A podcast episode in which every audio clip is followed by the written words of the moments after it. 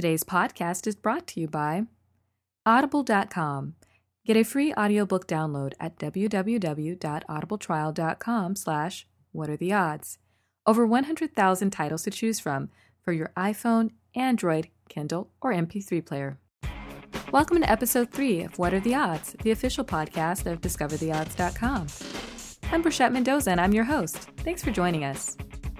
So, have you ever sat down with someone to eat a meal? Maybe it was a friend, or a spouse, or a brother or sister, maybe even a parent, anyone really. And, uh, you know, you sit down and you have your plate in front of you and they have theirs, and you're eating your food. You really enjoy the dish that you're eating. And, and so you eventually convince your companion to you know, to give it a shot to try this this food. It's delicious. And so they do, you know, eventually try the food that you're eating and they can't wait to spit it out. I mean, it's absolutely disgusting to them. So different people have different taste. I can remember being in college and you know, sitting around eating with my friends. We had so much in common, but when it came to food, we had very different ideas of what was good and what wasn't, so to speak. And and so that was always interesting, mealtime. And even today, you know, I know there are certain foods that I really enjoy that people I know don't. For example, I, I love sushi. And yet a number of people I know really don't care for sushi. And uh, on the other side of things, uh, there are certain things that I don't like so much. Um, for example, uh, if you talk about uh, food, there's there are also drinks, and so alcoholic beverages. I don't really like beer, wine, anything like that. I've always found anything with alcohol in it to be really bitter, so bitter to the point where I can't really fathom why people find it enjoyable to drink at all because it just tastes nasty to me. And yet I know that many people do. You know, people drink socially and just generally enjoy drinking alcoholic beverages. And so um, these kinds of differences have always intrigued me, really. I've always wanted to know what's behind that. And uh, I've been fascinated as I've, I've learned about what um, researchers are saying now.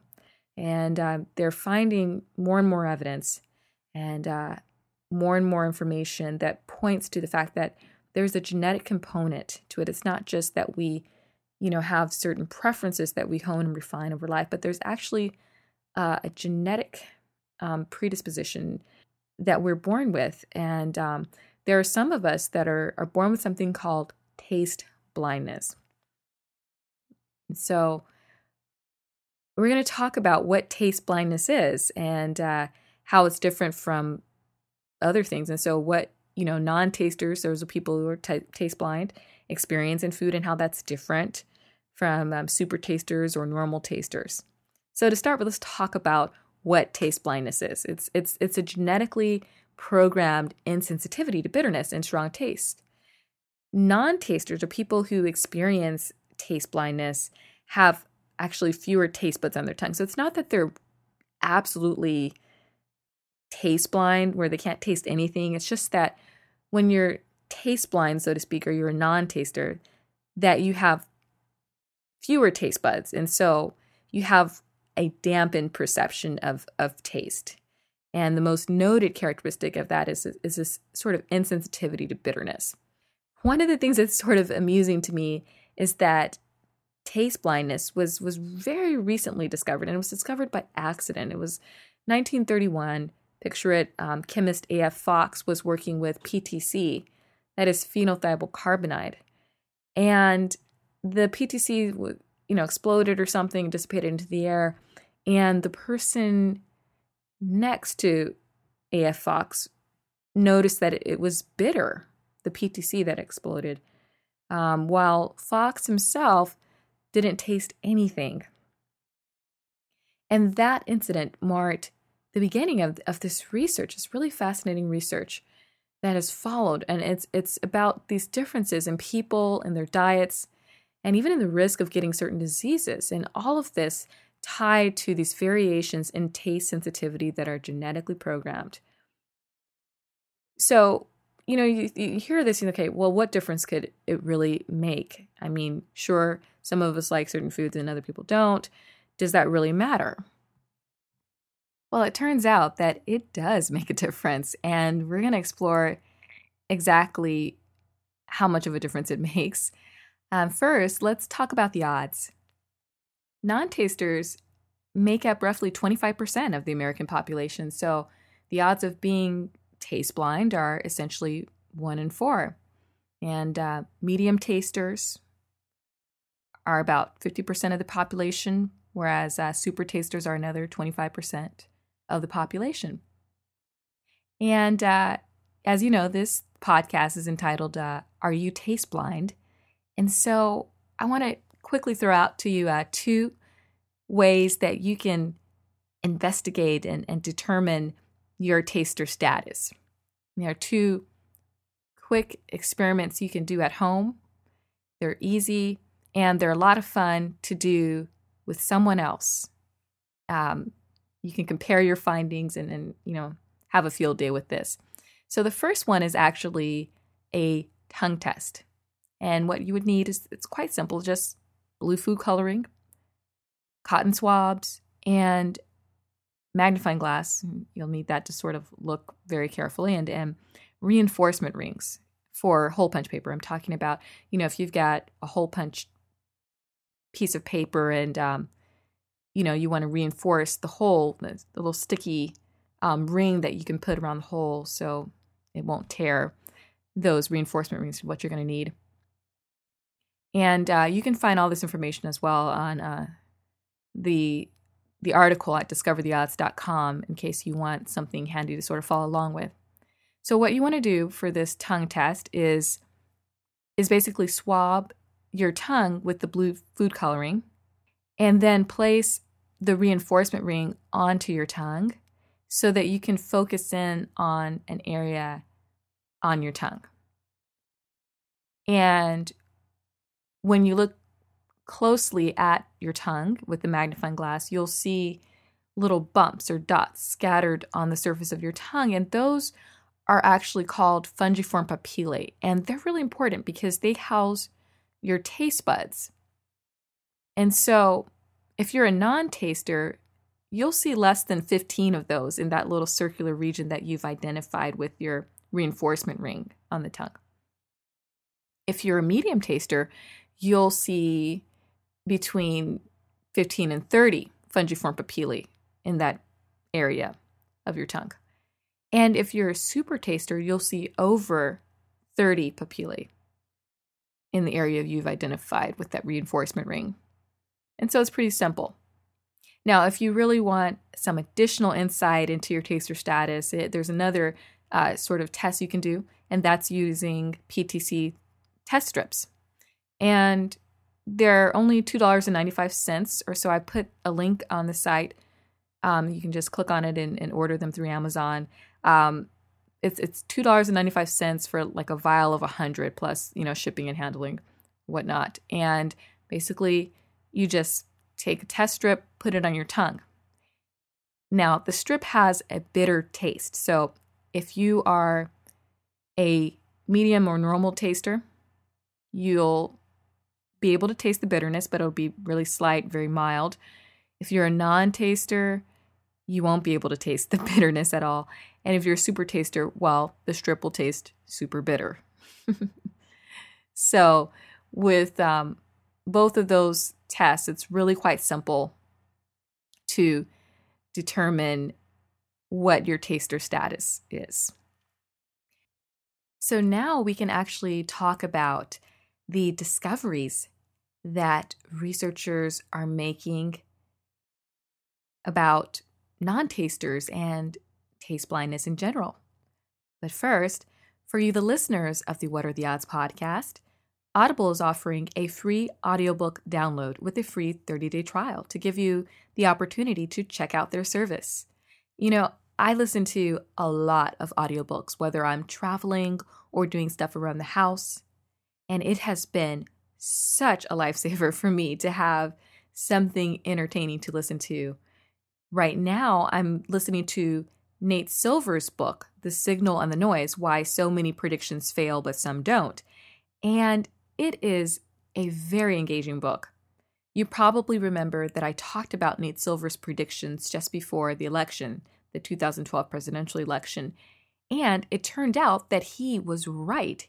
He successfully predicted not only the outcome of the election, but also the electoral outcomes for the presidential election in all 50 states. And his book is just very intriguing.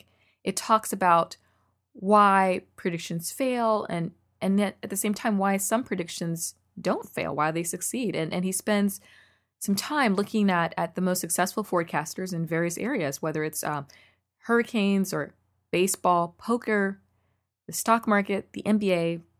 He explains and evaluates how these forecasters think and and what lies behind their success. And I'm really enjoying it. And and you can get that audiobook too, or or, or any audiobook of your choice with the free Audible trial.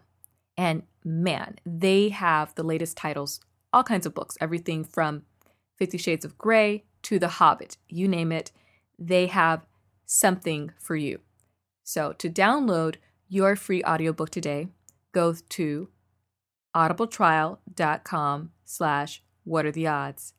Again, that's audibletrial.com slash what are the odds for your free audiobook. So, you're talking about um, this research that that is being done about um, taster status, and um, in particular, this episode, as you know, is about non-tasters. And so, non-tasters have some unique characteristics, and we're seeing some some some data emerge from the research about um, not only what non-tasters eat, but on possible implications for health both positive and negative, actually, if you really look at it. And to start with, um, we know that the, the tongue of a non taster is, is different than um, that of a medium taster or super taster. As we just talked about with the experiments, the non taster has fewer fungiform papillae on the surface of their tongue and thus fewer taste buds. And another um, sort of anatomical difference in the tongue is, is that there are fewer pain fibers on the non-taster tongue and that that proves to be important and we'll talk about that in just a second because these pain fibers are actually clustered with the taste buds so um, there's dr linda bartoshuk at the university of florida and she's done quite a bit of research about taste perception and so forth and, and what the implications are and has found that there is a link in taste perception and disease risk. So, we're going to talk about that. And there are also just general differences in terms of dietary habits.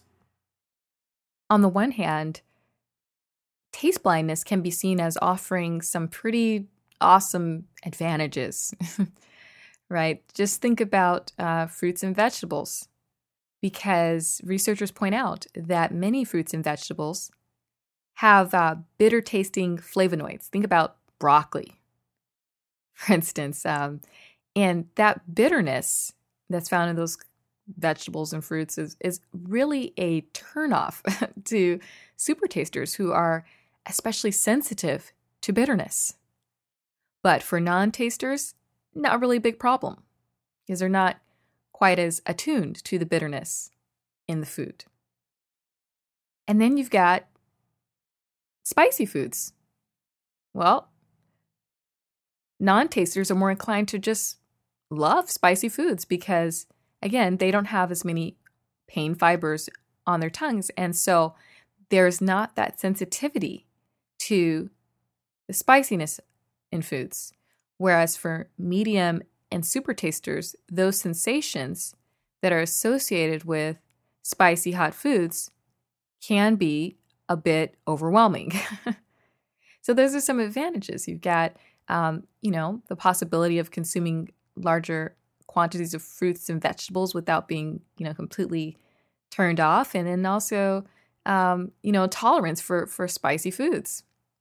And on the other hand, uh, some studies have found that non tasters consume more alcoholic beverages, that's a beer, wine, vodka, whatever, per year than tasters do, and that non tasters have higher rates of alcohol addiction than tasters do.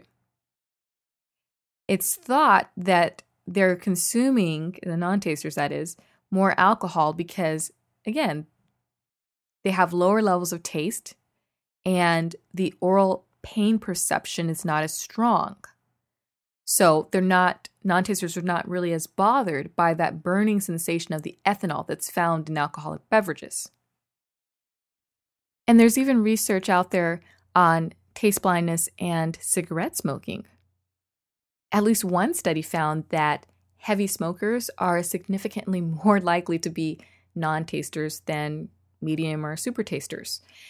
These non tasters, as the researchers are pointing out, are apparently less irritated by the smoke and less sensitive to, you guessed it, the bitterness of the nicotine.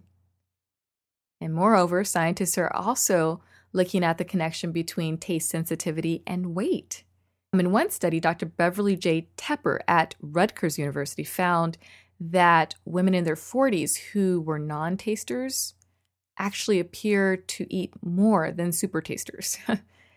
non tasters had an average body mass index or BMI of, of almost 30.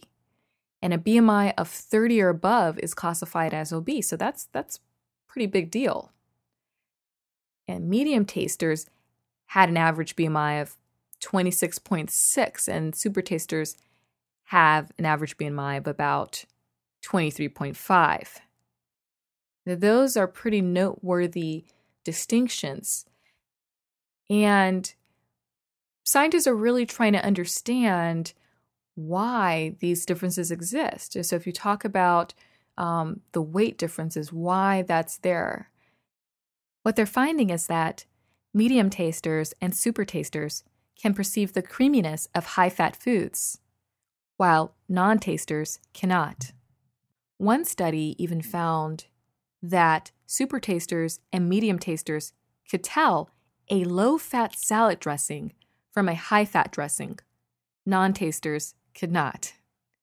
And non tasters also appear to have a lower sensitivity to sugar. So that a spoonful of sugar is only half as sweet to a non taster as it is to a super taster. But scientists do have one huge caution do not think of your taster status as your destiny. We are not our tongues. There are plenty of super tasters who eat their veggies and plenty of non tasters who maintain a healthy body weight. Because when it's all said and done, although we're influenced by what our tongues have to say about what foods and drinks taste like, we're the ones who ultimately call the shots about what goes into our mouths every day and what shape our diets take over the course of our lives. I'd love to hear from you. Are you taste blind? Non tasters, medium tasters, and super tasters? Please share your experiences of what food tastes like to you, as well as your observations of the influence of taste sensitivity on the people around you. Post your insights in the comments section of this episode at discovertheodds.com. And don't forget to like Discover the Odds on Facebook, follow us on Twitter, or circle us on Google. Subscribe to this podcast in iTunes, and please join me for the next episode of What Are the Odds?